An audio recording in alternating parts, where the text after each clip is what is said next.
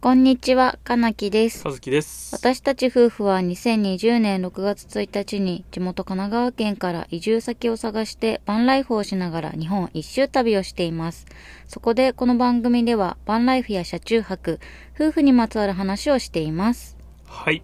今日は66回目の放送になります。はい。またまた茨城県からお送りしております。場所はね、なんだ、公園うん。川沿いの公園の駐車場からお送りしています。はい。はい。で、今回の内容はですね、うん。えーバンライフをしながら日本一周をしているちょっぴり体に詳しい夫婦が旅中の食事で気をつけていることうんについてお話ししていきますと。はい。ということですね。もうまず結論。はい。気をつけていることです。3つ。何ですかはい。一つ目、野菜をしっかり食べる。二つ目、食物繊維を摂る。三つ目、塩分を控える。この三つです。はい。ということを意識してやっています。うん。まあ、バンライフじゃなくてもね、意識するようなことなのかなって思うんだけど、うん。まあ、バンライフとか日本一周っていうのにちょっと置き換えて、まあ、喋ってみますと。うん。はい。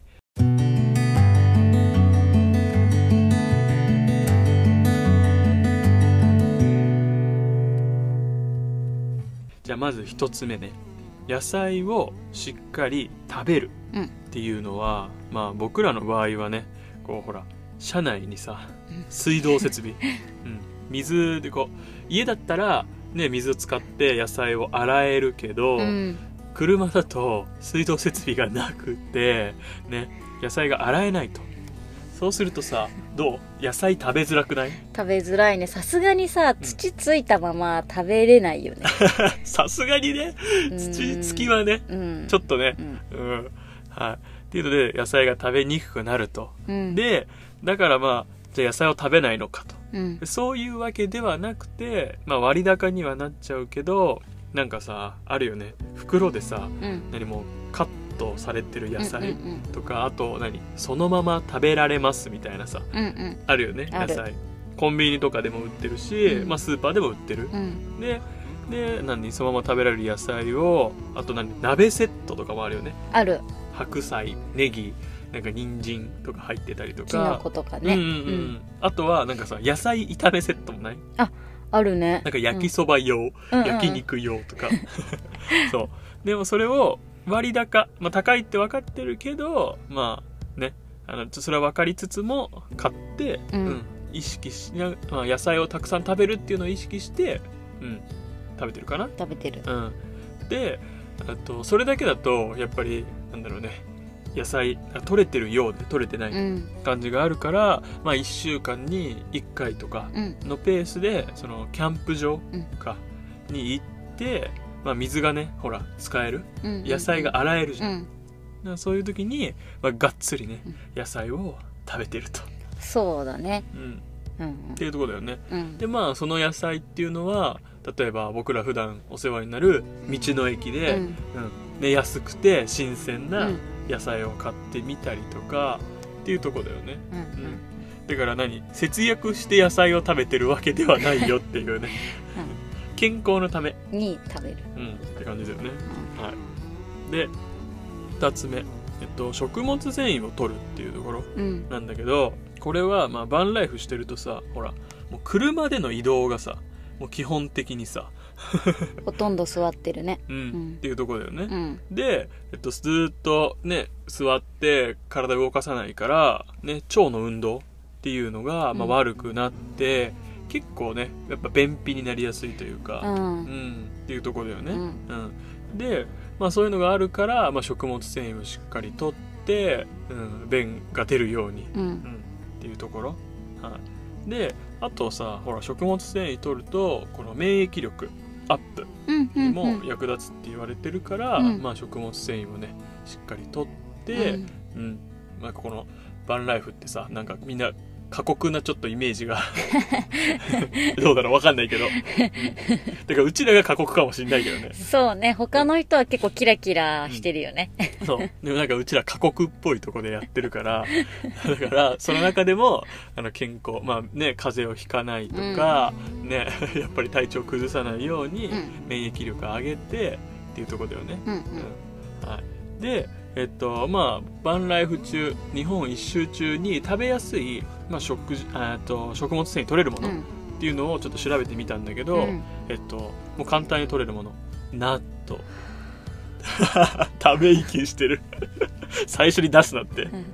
そう納豆はもうパックでね3パックでさ60円とかさ安いじゃん、うんで2つ目まあ果物類だよね、うんうんうんうんあの柑橘類う例んえばオレンジとかさグレープフルーツとか、ううんんあとは、えっと、バナナか、うんよく食べるねううんん、バナナとかであとはあれよあのカップで3つ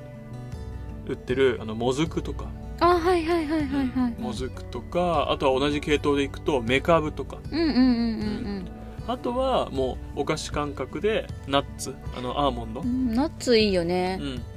うん、だからそういうのを食べれるうんだからまあ食べれば、まあ、食物繊維が、うん、あのふ意識して自分で取ってるって分かるから、うんうんそうそうそうそうだからおやつ感覚でいろいろ食べられるし、うあとはその納豆もずくめかぶとかはほらもうパックで買っとけば、うんとりあえずパッて食えるから、うんうんうんっていうので、うん、おすすめ、うんはい、で最後塩分を控えるうんっていうところね塩分控えるっていうとんって 感じなんだけどまあ何日本一周とかバンライフ、うんまあ、車でいろんなとこに行ってるとさ普段の生活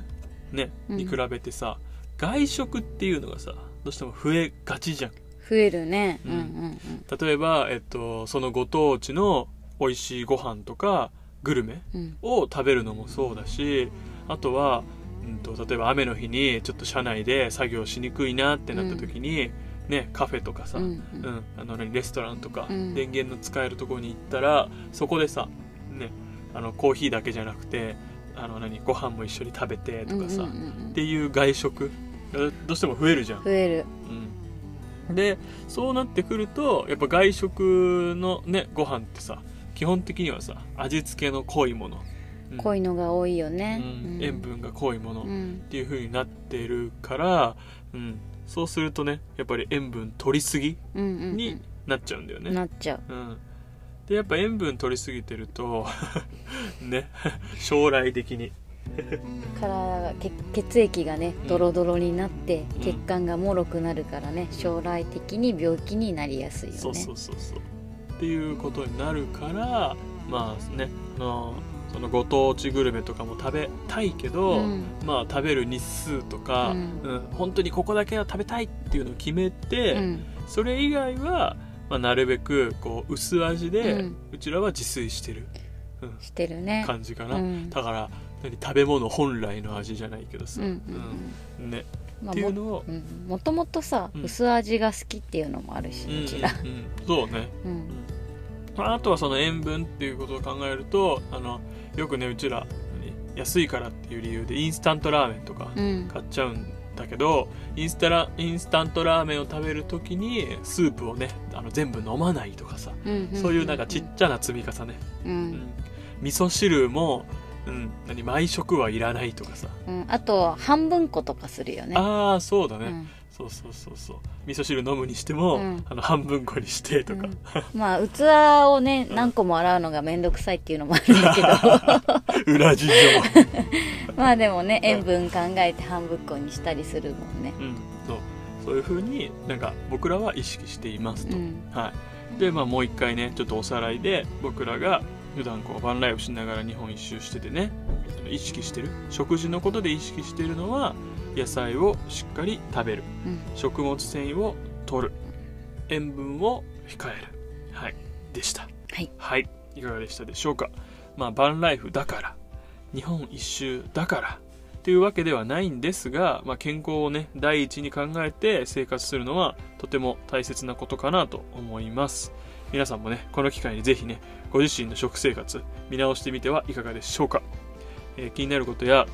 質問は概要欄の Google フォームやレターをいただければと思います最後まで聞いていただきありがとうございましたまた次回の放送でお会いしましょうさようならさよなら。